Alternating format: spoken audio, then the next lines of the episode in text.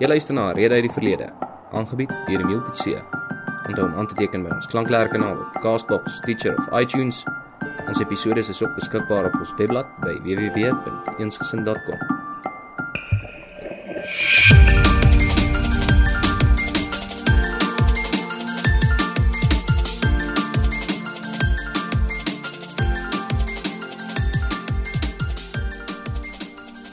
As ek soos wat die dientjie gesê het, dit is tyd vir rede uit die verlede en ek is Emil Kutse wat vandag gesels met professor Anton van Vollenhoven wat een van ons bekendste argeoloë in ons geskiedenis is en hy het ook 'n doktorsgraad in kultuurgeskiedenis verwerf van die Stellenbosch Universiteit. Anton, baie welkom by Eensgesind. Baie dankie Emil. En uh ons doel vandag is om te gesels oor die moontlikheid van Afrikaner argeologie. Dit is 'n begrip wat ek dink baie min mense al aan gedink het. Jy kry Egiptoloë, jy kry klassieke studies waar die ouens ook kyk op die antieke Romeine en die Grieke, maar ek dink baie min ouens dalk besef dat ons 'n Afrikaner argeologie as fokusarea kan skep. Maar voordat ons by dit kom aan die einde van ons pot gooi, wil ons bietjie meer van jou weet. Kan jy vir ons 'n bietjie meer vertel oor jouself? Ja, Emil, ek is soos jy gesê het 'n opgeleide argeoloog en kultuurhistorikus. Uh seker nou as ek die somme vinnig moet doen al so vir 25 na 30 jaar in die veld. Uh by verskeie museums gewerk. Um nogal veral so bietjie van 'n militêre agtergrond by die militêre museum uh besig met militêre navorsing spesifiek oor die Anglo-Boereoorlog. Uh juis daarom dat die twee vakgebiede in my geval so lekker uh by mekaar aansluit en tans eintlik met my eie besigheid wat erfenis konsultasies doen en dan natuurlik ook die verbintenis met die Noordwes Universiteit. Nou, ehm um, waar het jy groot geword en waar het jy gestudeer? Ja, ek is 'n Pretoriaaner, ge gebore in Getoe. Uh was eintlik maar my hele lewe lank in Pretoria en is nog steeds hierso. Uh voorgraads en nagraads gestudeer by Tikkies, maar toe wel later 'n tweede M en 'n tweede D by Stellenbosch gedoen. En jou eerste meestersgraad in PhD by by Tikkies wat het, het op wat spesifiek gefokus? Ja, die wat ek by Tikkies gedoen het was in die argeologie gewees. Ehm um, my meestersgraad het spesifiek gegaan oor die forte en fortifikasies van Pretoria. My doktoraal het eintlik uh, was 'n baie sterk teoretiese studie. So ek het wel na klein terreine gekyk in in in die Pretoria gebied om 'n sekere paradigma in die argeologie wat met erfenis studies verband hou uh, te kombineer. En maar uit daar het dit jou boek gevloei oor die forte van van Pretoria. My boek oor die forte van Pretoria het gevloei uit uit my meestersgraad dan. En wat was vir jou so aantreklik geweest oor die forte? Ek weet van twee van hulle toe later omskep in museums, maar twee van hulle toe verlore gegaan feitelik as ruïnes.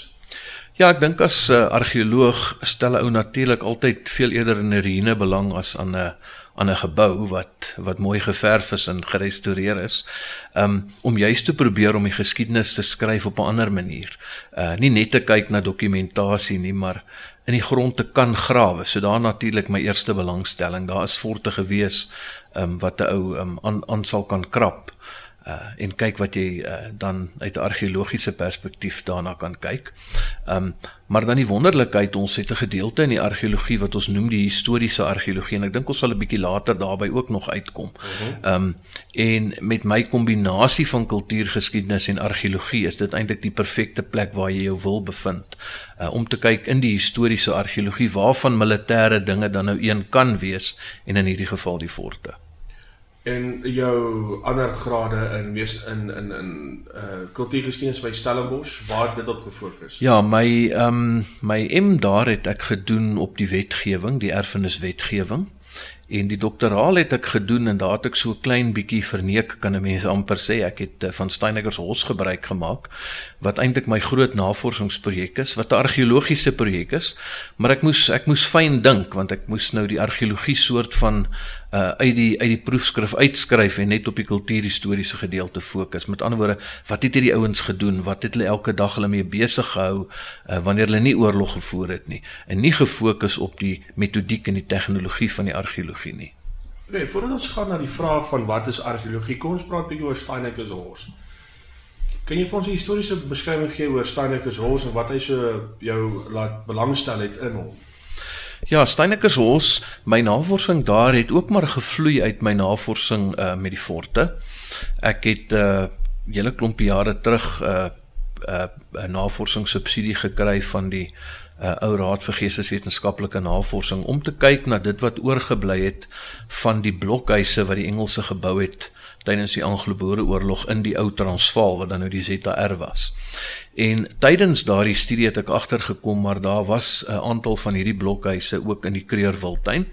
En synde iemand wat baie lief is vir die Kreurwiltuin het ek gedink, "Ag, ah, wag, hier's nou 'n geleentheid."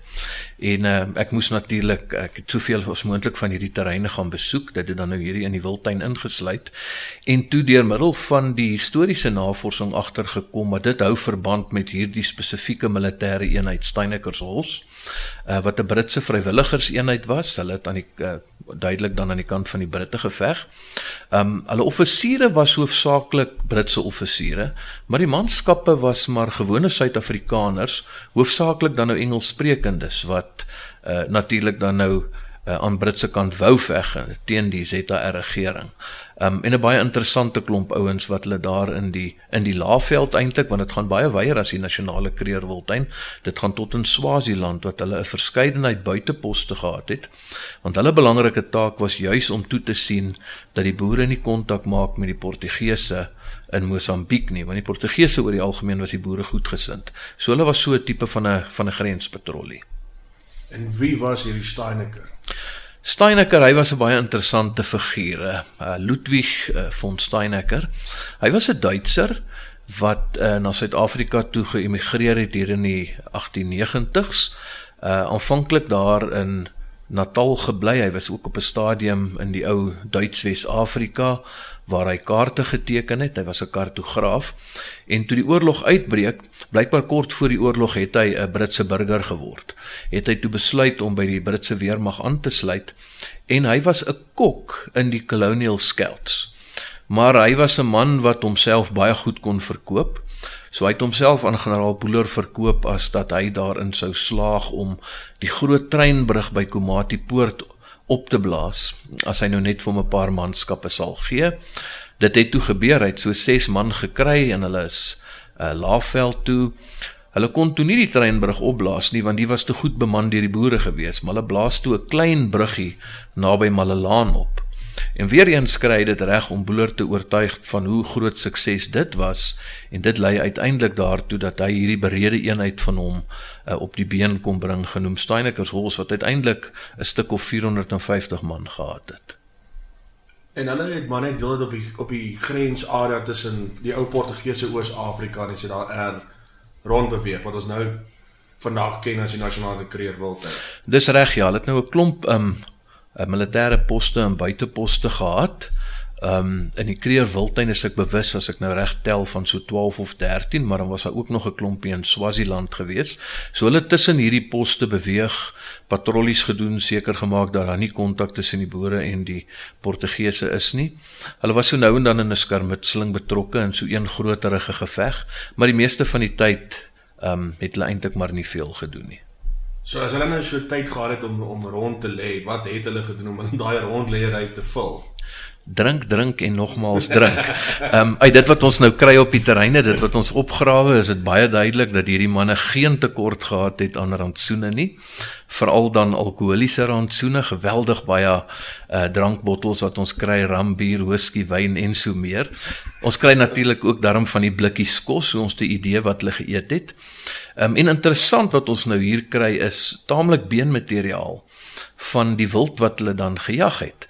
Uh natuurlik raak dit seker baie vervelig om boelie beef elke dag te eet. So hulle het begin om te jag onder die diere. Soveel so dat uh daar in 'n stadium gesê is dat die wild in die Laagveld taamlik uitgeskiet is. En hulle tweede in bevel uh was 'n uh, kolonel Greenhill Gardine en hy het 'n dokument opgestel waarin hy toe die jag van wild begin reguleer omdat hy gesê dit word te veel uitgeskiet deur die soldate en diegene wat hulle bewapen het want hulle het baie van die swart plaaslike inwoners ook sommer bewapen en die het namens hulle gaan skiet. En die dokument is uiteindelik deur Major Stevenson Hamilton gebruik as 'n basis toe hy aangestel is as die eerste opsiener van die nasionale kreerwiltuin. So dis as 'n vol van Wel nee, dat kan nie argument as gevolg van nie want Paul Creer het reeds die Sabie reservaat geproklaameer voor die oorlog. Ja, die Sabie reservaat was in 1898 reeds geproklaameer. Ehm um, ek dink 'n mens sou kon sê Steynekersholz het 'n bydrae gelewer. Aanvanklik was dit negatief, maar uiteindelik het dit positief geword en dat toe met die herproklamering van die Sabie reservaat na die oorlog, ehm um, is is daai dokument wel gebruik.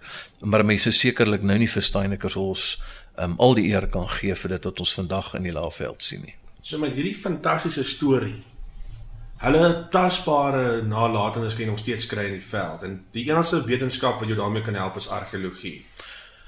Wat is argeologie dan? Ja, argeologie is iets wat baie maklik verwar word met ander vakwetenskappe vanweë die woord geologie wat in die argeologie voorkom. Uh my eerste verduideliking aan mense want die eerste vraag wat ek gewoonlik kry is hoeveel dinosourus het jy al opgegrawe?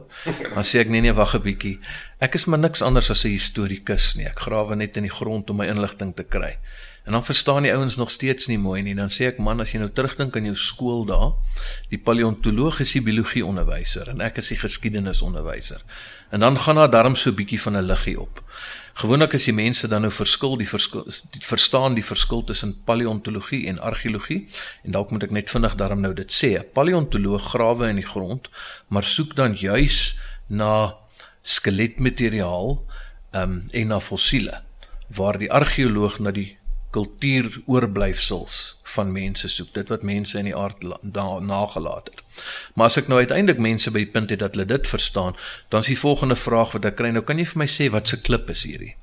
En dan is ons natuurlik nou by die geologie. Ons kyk nie na klippe nie, behalwe as die klip natuurlik 'n kultuurvoorwerp geword het. Die klip is gebruik om te bou of die klip is gebruik om 'n klipwerktuig van te maak in die steentydperk. So argeologie in kort is niks anders as geskiedenis nie, maar hy daai addisionele bronmateriaal, ons grawe in die grond om ook inligting te kry. So 'n paleontoloog kyk na die, die fossiele van dinosourus en uitgesterfde uh diere en mense. En mense. Ehm um, dan het jy geologie wat kyk na uh, versteentes of, of of of of klippe, stene. Dan jou argeoloog kyk meer na jou menslike na uh, tasbare nalatenskap. Na tasbare tasbare nalatenskap van die mens, met ja. ander woorde ons kultuurprodukte. Nou die Amerikaners sit argeologie onder die term antropologie ook, maar ons doen dit nie. So wat is die verskil tussen daai twee? Ja, daar's 'n baie sterk verband tussen die twee. Die argeologie het in 'n mate eintlik maar uit die antropologie uh, ontwikkel. Ehm um, antropologie kyk na lewende kulture. En wat gebeur het is die antropoloog begin agterkom maar om hierdie uh kulture wat hulle bestudeer te verstaan, moet hulle gaan kyk maar wat het tevore gebeur. Hulle moet teruggaan in die geskiedenis. En dis dan waar die argeologie ingekom het dat hulle besef maar jy kan nou van hierdie ouens se ou stadte begin opgrawe uh en daaruit inligting kry. So die verskil tussen die twee is dan eintlik dat die een die lewende kultuur bestudeer en en argeologie dan eintlik die die dooie, die uitgestorwe kultuur.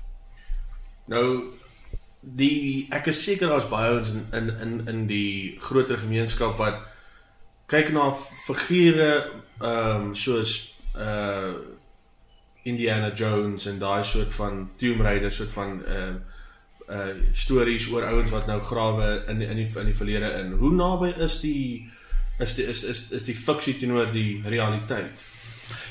Ja, ongelukkig is dit nog 'n entjie uitmekaar uit. Um, ek is een van die ouens wat nogal nie 'n groot probleem met uh daai wat ons noem pseudo-argeologie eintlik um, is ek het nie 'n groot probleem daarmee nie omdat ek dink dit wek belangstelling. Die hartseer is natuurlik dat dit die belangstelling effe verkeerd wek. Uh dit laat jou dink dat dit is fantasties. Jy gaan altyd na hierdie verskriklike wonderlike plekke, ver afgeleë plekke en jy kan allerlei avonture beleef en uh, pragtige meisies ontmoet en jy moet 'n groot geweer hê waarmee jy skiet al daai soort van dinge. Maar ek dink dit wek darm die belangstelling en die ou wat dieper gaan kyk, gaan dan besef maar wag 'n bietjie, hier is tog ietsie agter. En ek persoonlik glo dat die argeologie of enige vakgebied is natuurlik hoe jy dit geniet en ehm um, ek dink ek geniet my argeologie en vir my is dit amper net so groot avontuur soos wat ek dink Indiana Jones het. Ehm um, die groot probleem is Ehm um, hy sal byvoorbeeld na 'n spesifieke voorwerp kyk en die voorwerp word ontsettend belangrik. Terwyl ons eintlik in die argeologie na die totaliteit kyk. Mense vra byvoorbeeld dikwels vir my, wat is die interessantste of mooiste ding wat jy al opgegrawe het? En ek kan dit nie eintlik antwoord nie, want dit gaan oor die storie. Ek moet weet van die beenmateriaal, maar ek moet ook weet van die blikkie wat daar lê waar die boelie beef was om iets te vertel oor die dieet van Steinekershols wat ek kombineer met die glasstukke wat ek kry om te weet wat het hulle gedrink saam met die ammunisie om vir my te sê o wat se wapens het hulle gehad? Dan kan ek 'n volledige prentjie vertel. Maar as ek net vertel van die pragtige geweer wat ek dalk opgegrawe het dan mis ek eintlik 'n bietjie die punt. Nou Johan Wolfhard wat uh, een van ons vorige opnames gedoen het het gesê toe ons nou daar by hom sit by die MW Pretoria se huismuseum hierdie historiese het nou al die ander bronne van inligting ehm um, nie dalk is ignoreer harde woord, maar hulle het dit nie ernstig opgeneem soos hulle met byvoorbeeld met dokumente sou doen nie. Ehm um, selfs mondelinge verhandelinge het net groter aankleef gevind en hy het die punt gemaak dat dit is absoluut stapel gek om dit te doen. Jy moet die ehm um, elke artefak ook in uh konsiderasie of in oorweging bring wanneer jy 'n historiese narratief skryf. Maar die ding is van artefakte is dat enige ou kan dit in enige konteks ehm um, bestudeer of of in sy narratief insluit. Ehm um, is dit 'n probleem of is dit maar nou net die manier hoe geesteswetenskappe werk? Ja, dit dit dit kan nogal 'n probleem wees. Ehm um, die die konteks is geweldig belangrik. Ehm um, en dis juist hoekom ek gesê het, weet ons kyk na die na die totaliteit. Jy kan nie net na die voorwerp kyk nie want jy kan iets mis. En vir my wat dan nou meer uh, in die historiese argeologie navorsing doen, ek weet dat daar waarskynlik iewers 'n bron is wat my ook inligting gaan gee, 'n geskrewe bron is wat my ook inligting gaan gee. So ek kan nie soos wat die meeste van die steentydperk en ystertydperk argeoloog maak, net staat maak op dit wat hy opgrawe nie. Dis al wat hy het, maar ek het ander bronne en dit sou eenvoudig dom wees om dit nie te gebruik nie want dan mag jou storie dalk skeef gedraai wees. Nou as ek dit nou kan toets in 'n scenario. Jy het natuurlik jou bronne navorsing gedoen oor Steinike se hors voordat jy die veld geslaan het. Ja. Wat wat jy opgegrawe het, het jou ehm um, jou jou jou kennis oor Steinike se hors verander sedert jou bronne navorsing voltooi is jou jou geskrewe materiaal gevoltooi is. Ja, kyk die basiese storie van Steinekers Hol soos wat dit opgeteken is, dit wat ons in die dokumente kry, is eintlik bitter min. Um ons weet daar was so eenheid, daar word nie veel oor hulle gesê nie. Die klein bietjie wat daar oor hulle gesê word is ook maar dat hulle maar uh 'n vreemde klomp was en dat hulle ook maar nie regtig behoorlike soldate was nie. Ehm um, en dan so hier en daar kom jy op 'n naam van 'n persoon af in die Britse argief het ek daarom 'n lys gekry van hierdie 450 soldate. Ehm um, maar dis basies wat jy het, jy het name. Ehm um, jy het 'n kaart wat ook op so 'n skaal is dat dit jou nie verskriklik help nie. Maar wanneer jy nou die opgrawings doen, dan begin jy nou sien, maar goed, hierdie ouens sit met 'n klomp wapens wat hulle op terrein gehad het. Waar het dit vandaan gekom? Hulle sit met al hierdie produkte wat hulle geëet het. En jy kan van daardie goed nagaan. Ons was in in een geval baie gelukkig. Op die terrein naby Letaba het ons 'n volledige visblikkie opgegrawe wat nog toe was met sy etiket op Die etiket het ongelukkig baie vinnig vergaan, maar darm nie voor ons foto's geneem het en 'n skets gemaak het nie. En ons kon dit naspeur dat dit een of ander fabriek in in Frankryk was. So dit sê vir jou die Britte het handelsbande met die Franse gehad en daardie produkte is dan na Suid-Afrika toe uitgevoer spesifiek vir gebruik uh, deur die soldate. En so kan jy amper oor elke voorwerp wat jy so op opgrawe. Daar was byvoorbeeld van die soda water bottels wat uit Pretoria gekom het van 'n spesifieke fabriek wat ons weet in Pretoria was. So ons weet goed, hulle het nie noodwendig hulle goed altyd direk uit Brittanje gekry nie. Daar's ook van plaaslike fabrieke gebruik gemaak. En dit was onbekend vir historiese het al oor oor hierdie realiteit dat hierdie ouens het van verskillende park dele van die wêreld hulle voor hulle voorrade gekry. Dis reg, dit was heeltemal onbekend geweest. Ek ek dink historiese sou natuurlik 'n goeie idee gehad het van waar die Britse weermag of dan spesifiek die Britse weermag in die Anglo-Boereoorlog hulle voorrade vandaan gekry het, maar hier kry jy dalk so 'n paar addisionele nuances by. Want dit is wat argeologie is. Dit kan die prentjie duideliker inkleer as wat jy het net van 'n bronnebestudering, weet ek praat nou van geskrewe bronne af. Inderdaad. Ehm um, van die ouens wat nie meer met ons is nie, met ander woorde ons kan nie met hulle onderhoude voer nie en dis is dit die enigste stem uit die verlede wat hulle regtig het, dis deur argeologie. Dis reg en, en ons sê altyd jy praat nou van die stem uit die verlede. Ons sê altyd die voorwerpe, die grond, die terrein praat met my. Dis tog 'n stem uh wat jy net op 'n ander manier na luister. Nou om 'n argeoloog te word, wat is die proses wat die mens kan volg? Ja, dit is 'n graadkursus wat gedoen kan word. Nou daar is twee tipes graadkursusse want argeologie kan so effe met 'n been ook in die natuurwetenskappe staan. Uh die meeste argeoloë is geesteswetenskaplikes. So hulle sal 'n graad doen met argeologie as hoofvak en dit dan kombineer met geskiedenis, kultuurgeskiedenis, antropologie, uh selfs sosiologie. Um daar's eintlik verskeie moontlikhede. Die ouens wat meer in die natuurwetenskaplike lyn ingaan, sal dit kombineer met iets soos plantkunde, dierkunde, selfs geologie. Miskien is nogal belangrik vir die steentydperk ouens. Hy moet wel weet watter tipe klip word gebruik om daai klipwerktuig van te maak. Um en wanneer 'n mens dan in die praktyk kom, sal die ouens wat natuurwetenskaplik is, hulle sal meer fokus dan op die beenmateriaal wat opgegrawe word. En kom ons vat weer Steinekershof as 'n terrein of een van my Steinekershof terreine. Ek doen nie opgrawing, maar benewens die uh kultuurvoorwerpe, die glas en die metaal en die porselein wat ek kry, kry ek nou ook beenmateriaal. Ek is nie opgelei om dit te ontleed nie. So ek vat dit na 'n argeodierkundige toe.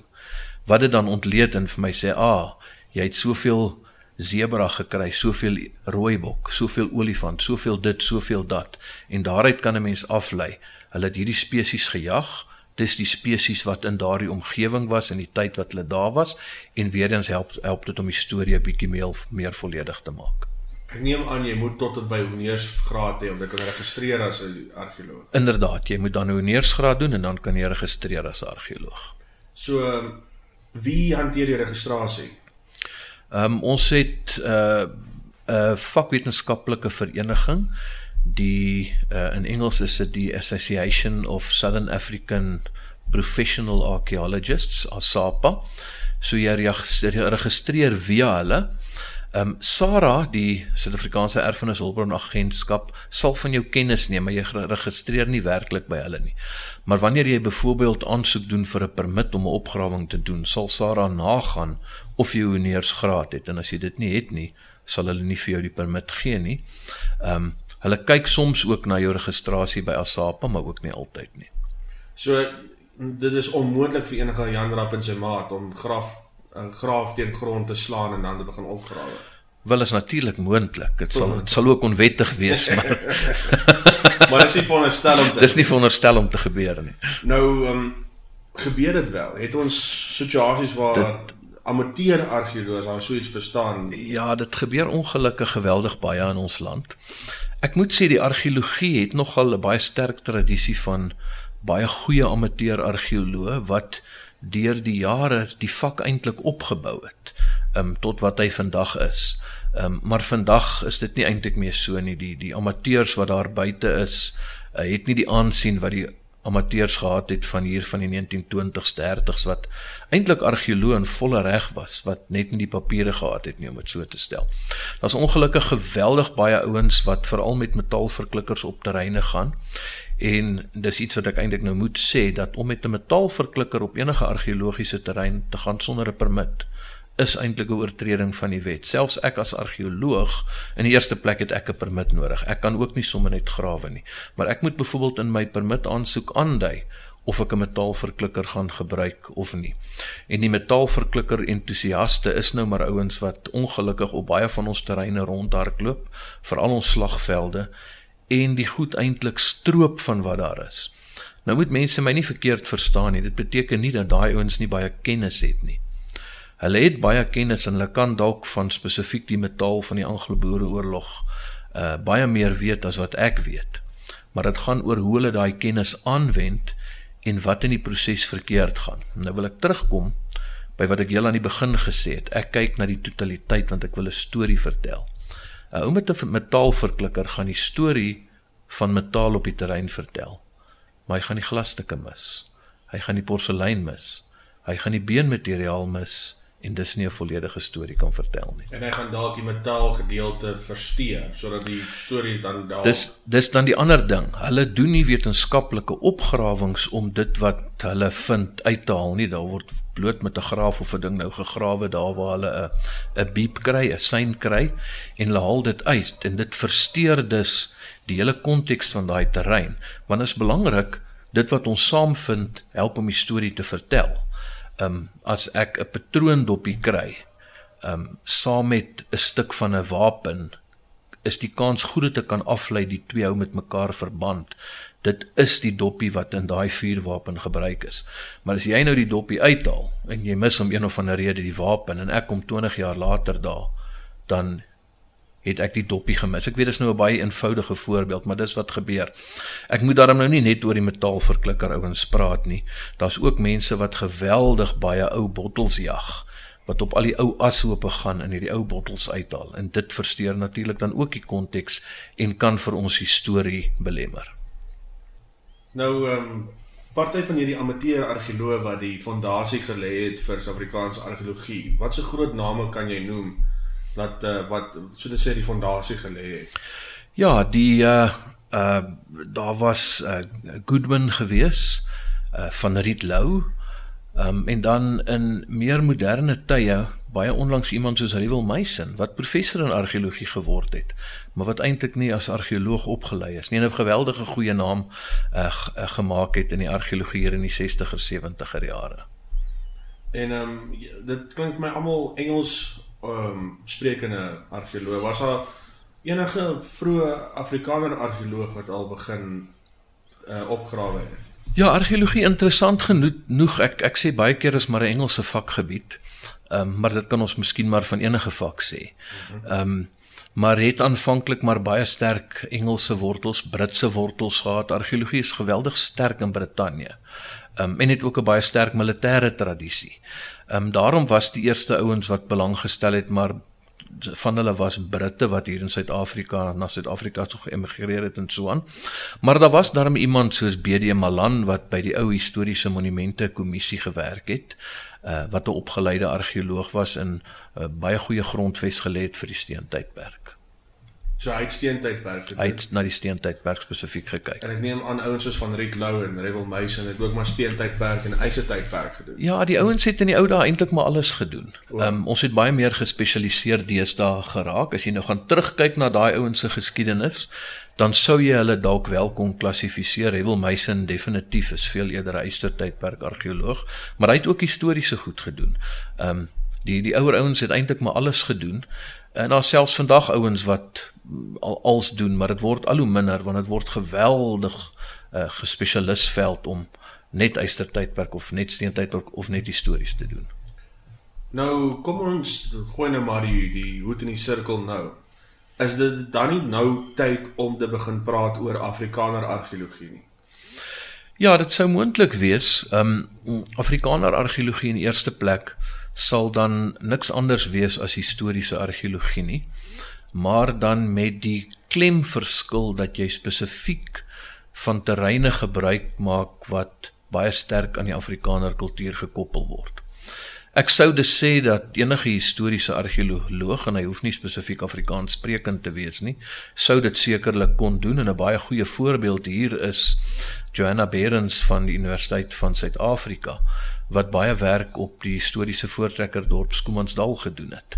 Um en uh, Joanna uh, ek ken haar goed, sy sal my vergewe as ek sê haar Afrikaans is maar redelik vrotterig. Um maar sy het baie goeie werk daar gedoen. So dit dis 'n baie fyn um fyn lyn. Maar ja, Afrikaner argeologie sal sal wees historiese argeologie met die fokus op terreine wat met die Afrikaner verband hou. Nou behalwe Skoomansdal is daar enigiets anders wat ons dan kan koppel? Ja, daar sal definitief wees.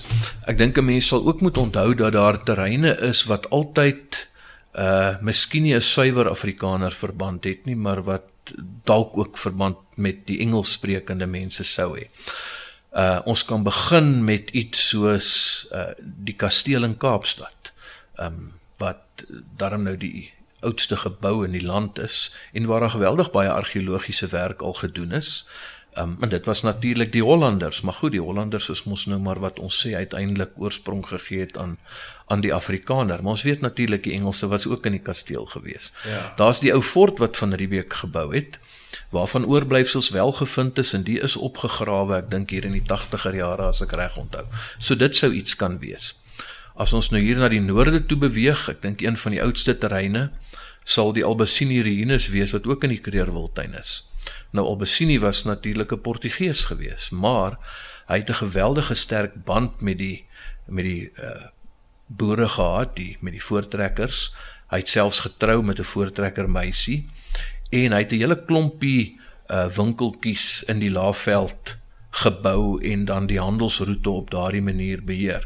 So dis dink ek 'n baie belangrike terrein wat met Afrikaner geskiedenis uh verband hou. Skoomansdal het ons genoem, maar 'n mens moet so ietsie meer oor Skoomansdal sê. Dis 'n ongelooflike terrein, dis 'n fantastiese terrein. Dis die enigste voortrekker dorp wat nooit ontwikkel het in 'n moderne dorp soos Potchefstroom of Pretoria nie en wat dus as dorp volledig opgegrawe kan word. Um en hy is nie volledig opgegrawe nie, maar groot gedeeltes van hom is wel opgegrawe soos die ou skans en die kerk en in van die huise.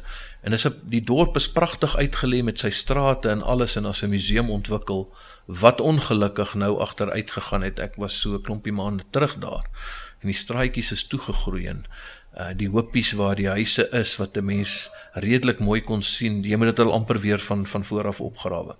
En dan kan ons natuurlik kyk na goed soos die forte hier in Pretoria wat gebou is deur die ZR regering. Um en waarvan twee van hulle ruïnes is. So dit is definitief sou dit Afrikaner al uh, argeologie wees. Um dan kan 'n mens kyk na jou plaashuise en ek het al 'n klompie van die ook in my lewe opgegrawe.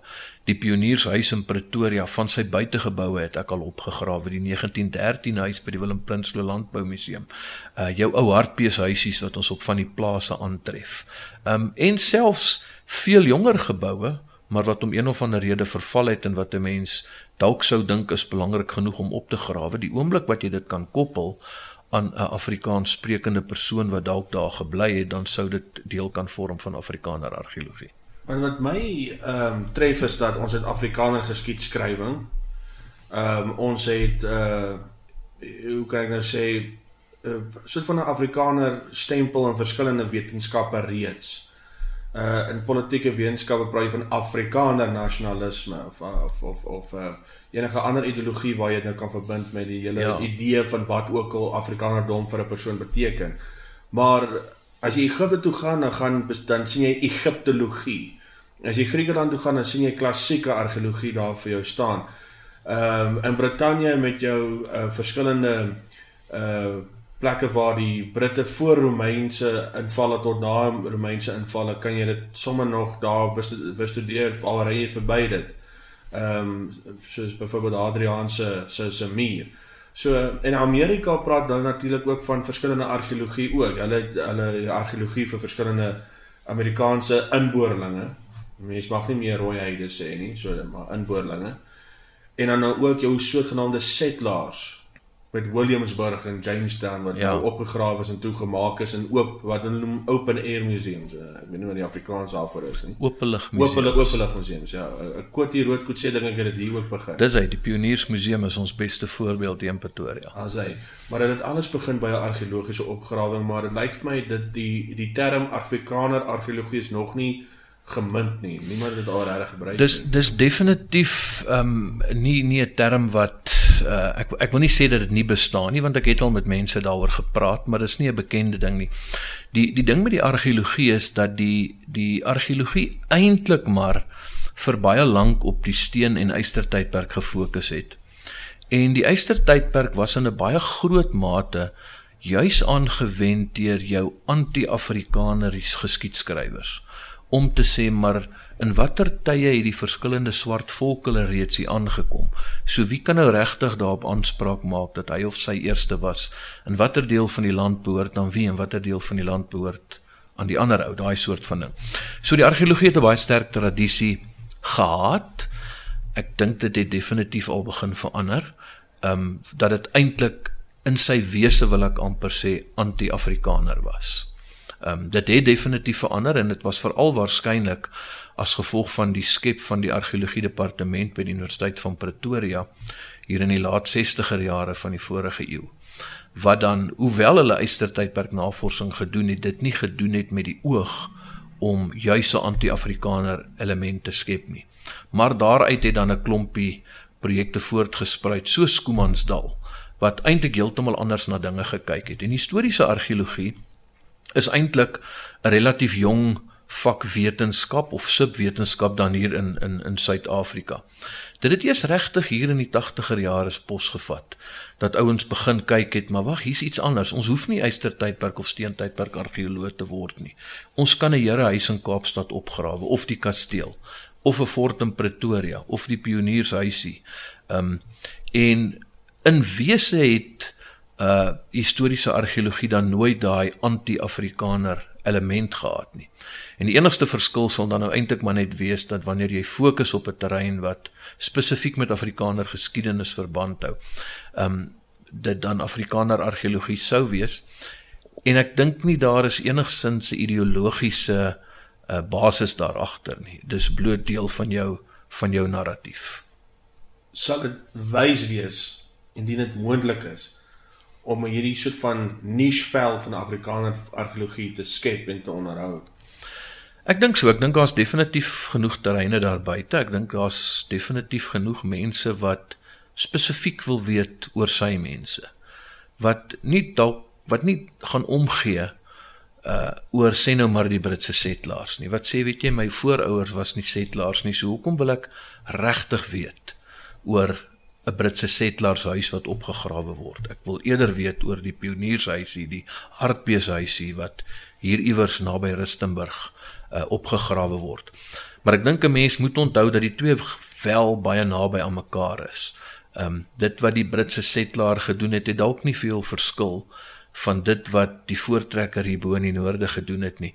En 'n mens kan baie keer uh hoewel dit dalk een projek is, uh, kom ons sê 'n settler gebou en 'n boeregebou opgrawe juis omdat die een vir jou antwoorde oor die ander kan gee. So ek dink daar sal altyd 'n baie vaas skeidslyn wees. Maar dit sou seker 'n paar politieke korrekte ins ontstel as jy nou daarop sal fokus. Ek ek dink dit sou. Ek dink dit sou en dit sou miskien uh wys wees om dit dan nie te doen nie. Dis dis dis 'n moeilike vraag om te antwoord. Um Jy weet selfs 'n dorp so Skoomansdal wat uh, kom ons sê 99% oor die oor die boere, die Afrikaner geskiedenis gaan, gaan jy altyd 'n element kry van iets anders. Albesini was daar betrokke. Ehm um, en hy was definitief nou nie eintlik 'n boer nie. En daar was ook Britse handelaars wat daar aangekom het. Uh daar was uh een van die Portugese priesters Joaquim de Santa Rita Montana wat die terrein besoek het en geskrifte daaroor nagelaat het. Das Neves was 'n reisiger. Dit dis nou weer ouens uit die Portugese tradisie. So dis baie moeilik om enige terrein te sê, "Sjoe, hierdie ding is in elk geval 100% net Afrikaner." Ehm um, so miskien moet mense bietjie versigtig wees. Dit dit laat my dan nogal uh in my geheue laat dink, "Wel as dit nou as die botsende element in Afrikaner argeologie daar is, dan is dit ook dan moeilik om te sê dat jy 'n Afrikaner geskiedenis want die Afrikaner dan selfe botsende elemente in daai historiese narratief. Dan kan jy nie regtig sê die Afrikaner se biografie van die van 'n volk nie of van 'n nasie nie. Ja, ek dink ek dink dit gaan dit dit gaan baie oor 'n mens se uitgangspunt gaan.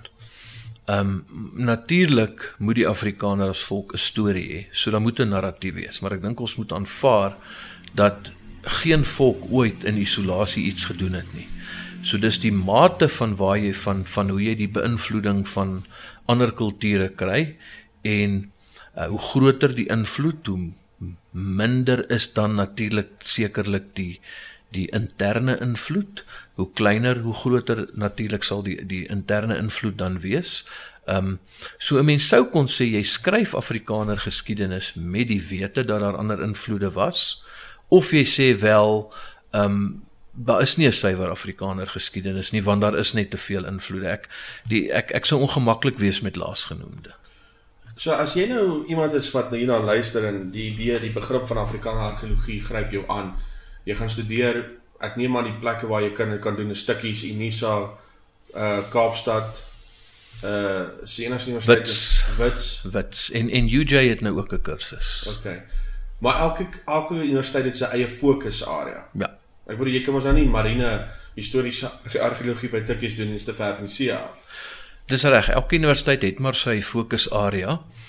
Ehm um, uh, Tikkies is baie sterk op die eystertydperk. Ehm um, hulle het ook nou 'n lektor wat 'n uh, kundige is in rotskuns wat natuurlik steentydperk is.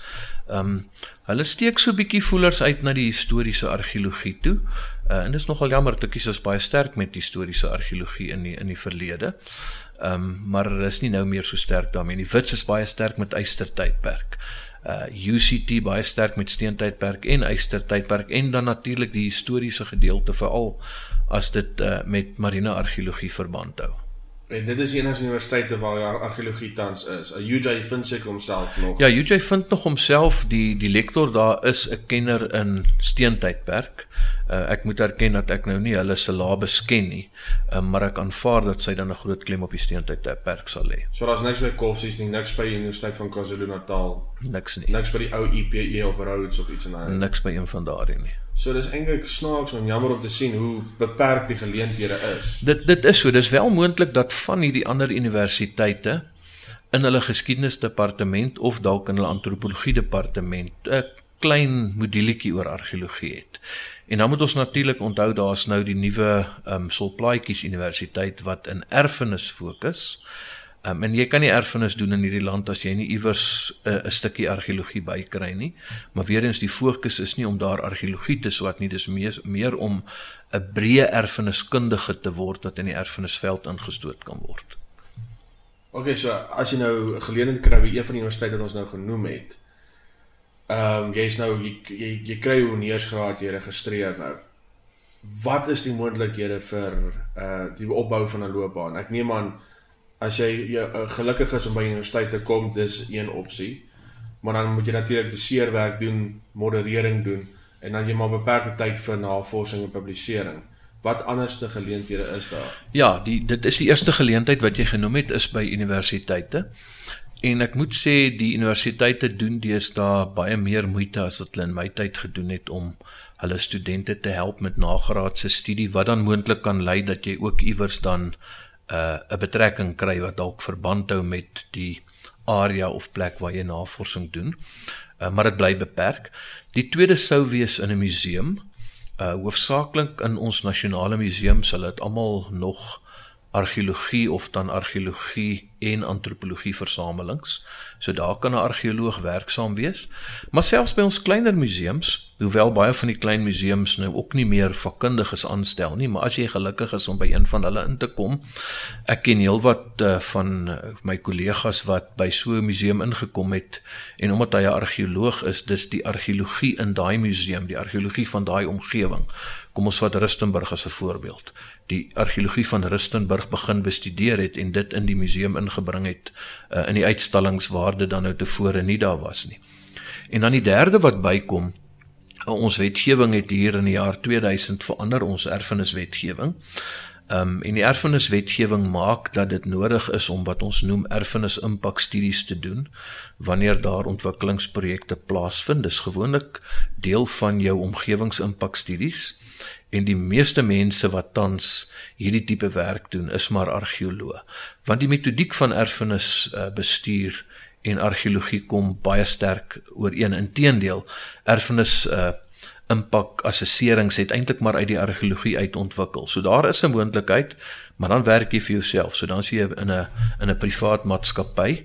So jy word eintlik maar 'n besigheidspersoon wat heeltyd moet onderhandel met kliënte uh jy het 'n taamlike administratiewe been want jy moet jou kwotasies uitwerk, jou besprekings as jy dalk vir 'n lang tyd iewers heen moet gaan en so aan. En dan vir elke uh, projek wat jy in die in die veld kom, moet jy 'n verslag skryf wat dan gestuur word na die uh, erfenisliggame toe om goedgekeur te word en daaruit kan verdere werk voorspruit. Byvoorbeeld as jy nou 'n baie belangrike argeologiese terrein kry, sou een van die aanbevelings kon wees dat die terrein nou opgegrawe moet word alvorens die ontwikkeling kan aangaan en dan kan jy dalk nou die persoon wees wat dit doen. En dan die laaste is dan natuurlik by 'n uh, instansie soos SARA of ons uh, provinsiale erfenisliggame, maar dis ook maar baie beperk om om daar werk te kry. Maar dis nou die die die uh voorlaaste een wat jy genoem is wat jy nou doen met jou besigheid Arca Ethnos, die erfenis. Dis reg ja. Ehm um, impak studies en die bestudering van die ehm um, ek gaan 'n Engelse woord gebruik site. Ehm um, byvoorbeeld die scenario daar's 'n nuwe ontwikkeling, uh die ouens wat grawe en die fondasies lê kom af op argeologiese materiaal. Ehm um, dan roep hulle jou in of moet hulle moet hulle jou inroep nog voordat die werk begin? Ja, die die hulle behoort my in te roep nog voordat die werk begin. As deel van hulle totale proses van aansoek doen, moet hulle omgewingsimpakstudie doen en dit sluit dan die erfenisimpakstudie in. Ehm um, maar dit gebeur soms omdat ouens nie die wet baie goed ken nie dat presies dit wat jy nou geskets het gebeur. Hulle is besig om te grawe en hier kom iets uit wat dalk van belang kan wees. En dan word 'n mens op daardie laat stadium ingebring. Of selfs al is die regte stappe gevolg kan dit gebeur. Want onthou nou uh my bronne materiaal is hoofsaaklik ondergronds. Sowel ek oor die oppervlakte van 'n terrein sal stap en sal kyk na uh aanduidings van waar daar terreine kan wees dinge wat bo die grond uitsteek ek meen as as ek 'n klipmuur kry wat gebou is in die eystertydperk dit gaan ek sien maar ek gaan nie sien of daar dalk grafte is nie. Ek gaan nie sien of daar dalk hutte ook was nie. En ek kan dalk sê die terrein is nie van vreeslike belang nie, maar wanneer hulle daar begin werk om hulle agter toe maar hier kom nou klomp skeletmateriaal uit en hier is areas met met potskerwe en uh, moontlik kry hulle van die smeltoon en dan word die terrein skielik baie belangriker en dan is dit nou nodig om die argeoloog op 'n op 'n later stadium weer in te roep. Maar dit kos ekstra geld vir die ontwikkelaar. Dis dan ekstra geld vir die ontwikkelaar. Die wet stel dit baie duidelik dat die ontwikkelaar betaal vir die omgewingsimpakstudie, betaal dus ook vir die erfenisimpakstudie. Maar kan ek nou maar duiwels advokaat speel en sê dat baie van hierdie ontwikkelaars ignoreer dan dit? Ehm um, dit begin al hoe meer verander. Ehm um, toe die wet net in werking getree het hier kort na die jaar 2000 het dit geweldig baie gebeur dat ehm um, hulle dit net geïgnoreer het.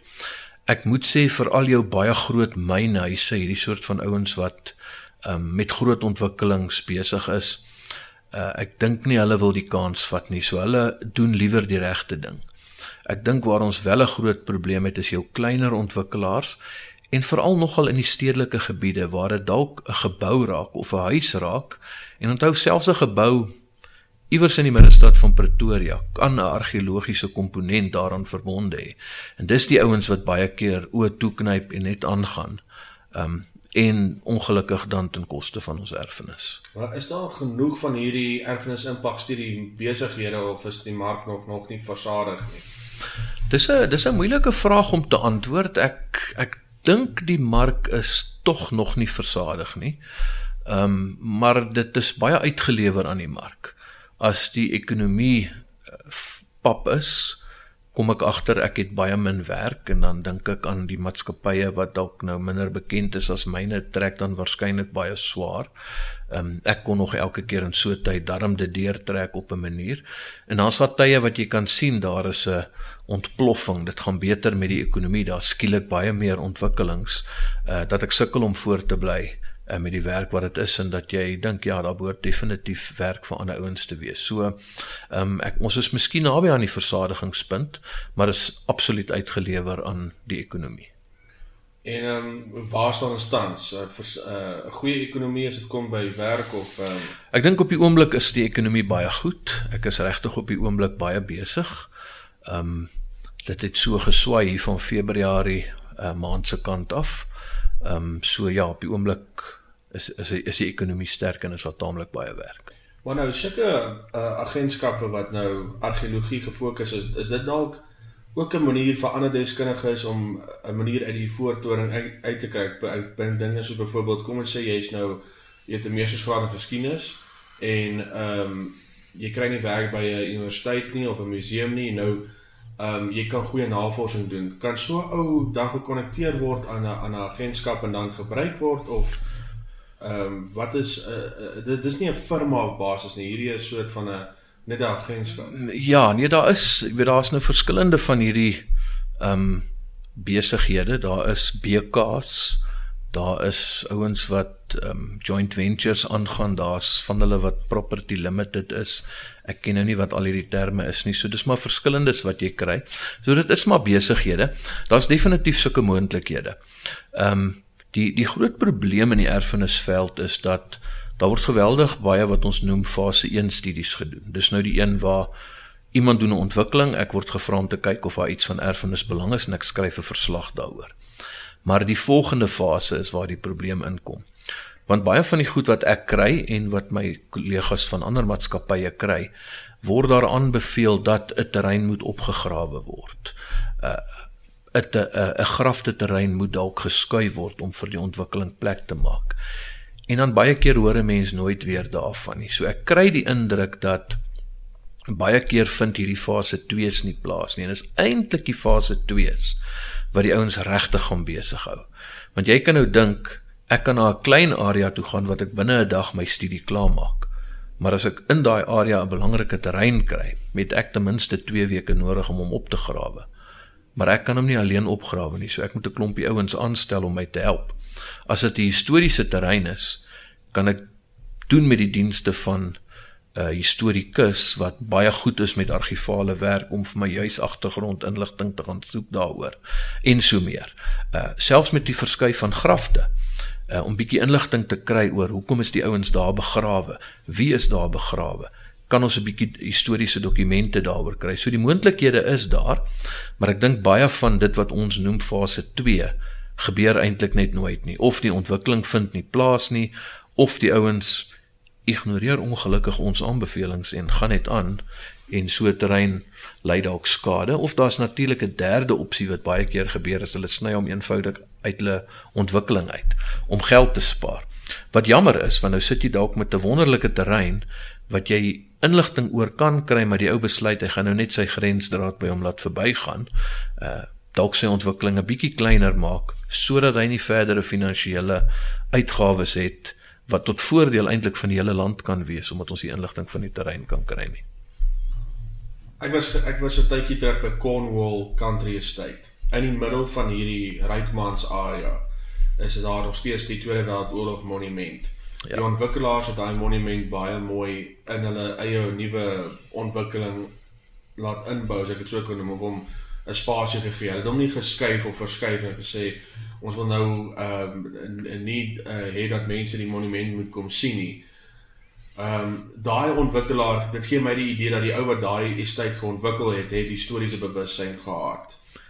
Ja, kyk Connolil het ek nou 'n bietjie geskiedenis oor. Dis interessant dat die Tweede Wêreldoorlog monument is gebou op die fondament van 'n blokhuis uit die Anglo-Boereoorlog. O, oh, okay. Ehm um, en die plaas het verlang aan die van der Byl familie behoort. Uh inteendeel ek dink die van der Byls het nog aandele en as hulle nie die ontwikkelaars is nie is hulle die die geld agter dit. So dit was vir hulle natuurlik belangrik om daardie monument wat hulle gebou het uh, in stand te hou. Dis 'n wonderlike voorbeeld en 'n mens wens jy sal dit altyd kan hê. Want ek dink die ontwikkelaars dink nie altyd 'n bietjie verder nie. Hulle sien hierdie ding, hulle sien dit as 'n probleem.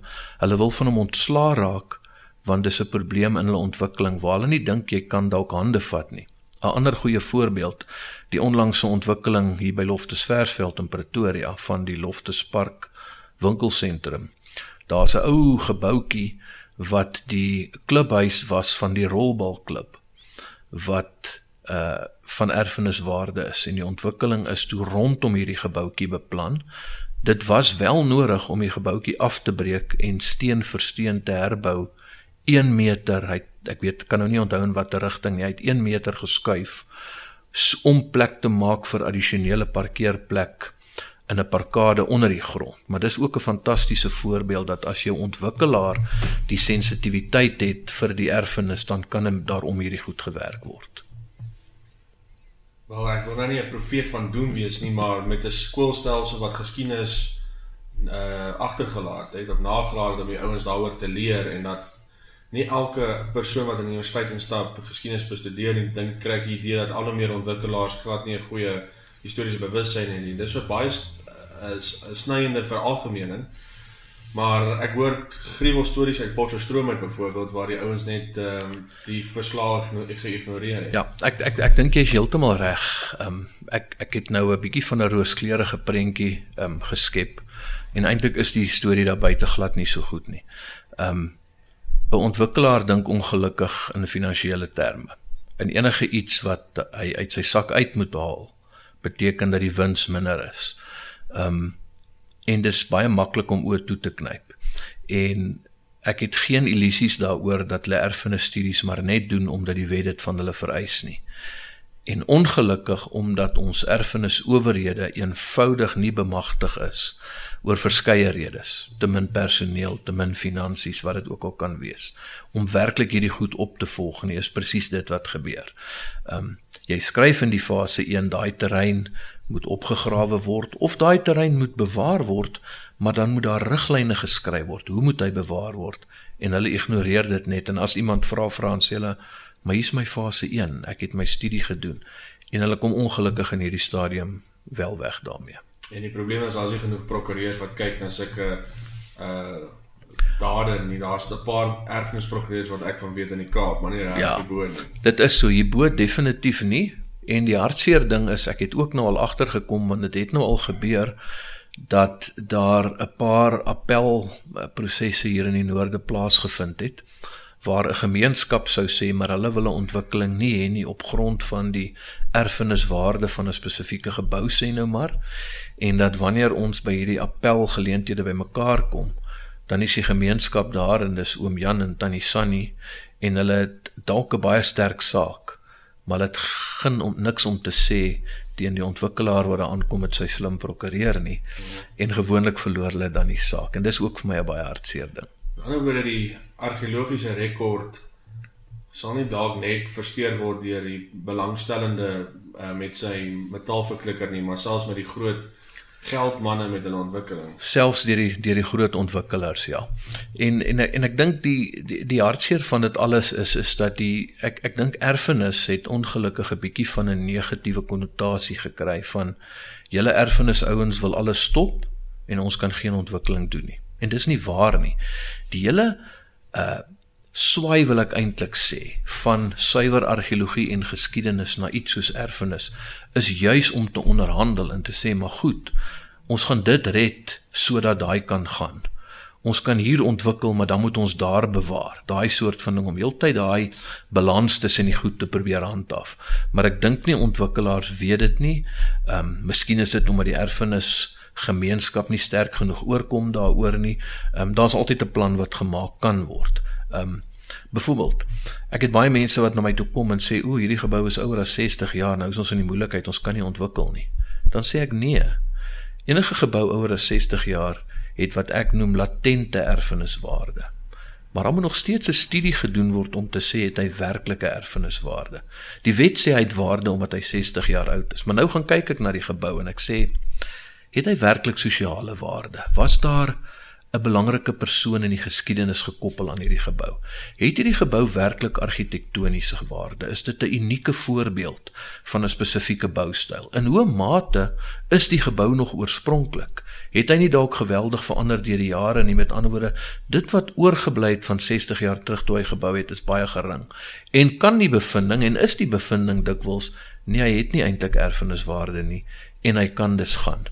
En ek dink eh, ontwikkelaars besef dit nie en dan breek hulle liewer af en ongelukkig breek hulle dan partykeer daai af wat wel nog in 'n pyp toestand is, wel nog al sy oorspronklike goed het wat 'n mens eintlik moet behou.